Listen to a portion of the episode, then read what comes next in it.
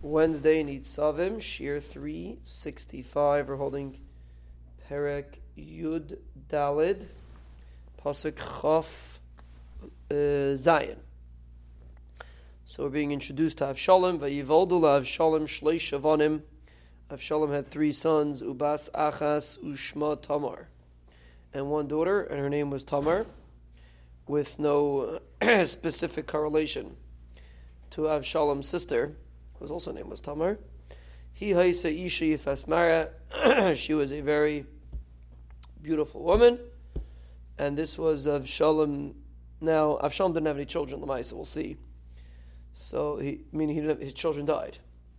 So, that's why we'll see later. He wanted to have some sort of zeicher of him because there were no children. V'yeshev Avshalom b'Yerushalayim shenasayim yamim ufnei hamelach le'ra. Avshalom was in Yerushalayim for two years, and he was not he did not see the king.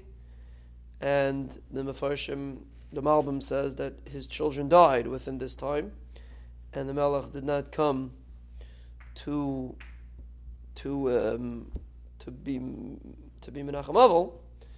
So he realized that the Melech was very upset with him, and he realized that David's not going to crown him as king. He was hoping to be king and David apparently wasn't going to be wasn't going to crown him.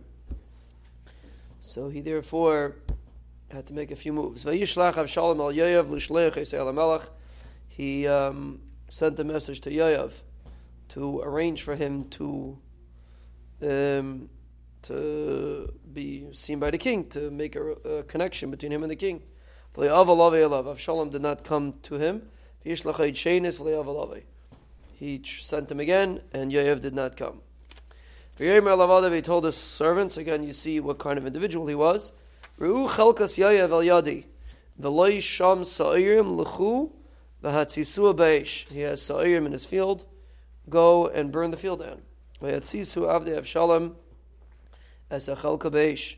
The avdei Avshalom went, and they burned uh, the chelka b'eish. And the Gemara says, says a very powerful thing about this story.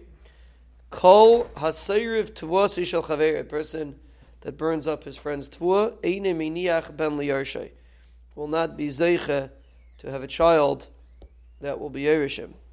And the example is Avshalom, because he burned Yoav's tvua, and therefore he was not going to be um, he was not going to be uh, zeiche to have a ben to be Yerishim. And the reason is because it's a tremendous tsar. You take a person has a field. So a person puts a lot of kaiches into his field. A field is a representation of a person's parnasa. When you destroy a person's field, you're basically destroying his source of parnasa. And Achmal Slan, the Aynish is basically you're making him his continuity struggle. You're putting him in a very difficult position, and his legacy, so to speak, is ruined, at least temporarily. And therefore, Achmal Slan, the Aynish is that a person loses his legacy. Adavar. We see the Chaimer of Ben Adam L'Chaverim.